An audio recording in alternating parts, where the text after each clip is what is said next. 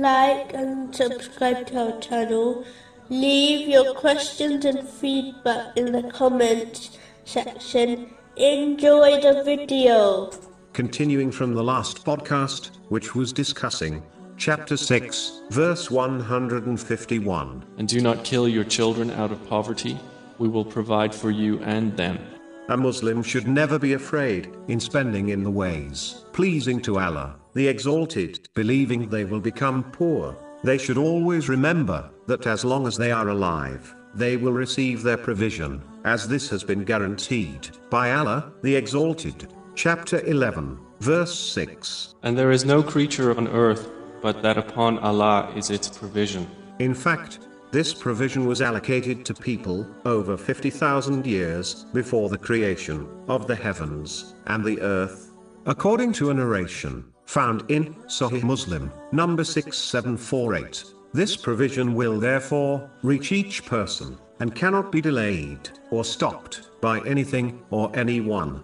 A Muslim's duty is only to strive for it in lawful ways, according to the teachings of Islam. Generally speaking, the more one possesses, the more they will fear losing them, and the less they possess, the less they will fear. This is just like the person who goes out in the middle of night, while possessing many valuable things, such as an expensive phone and tablet. This person will obviously have more fear of losing their possessions than the one who leaves their home in the middle of the night while carrying nothing valuable.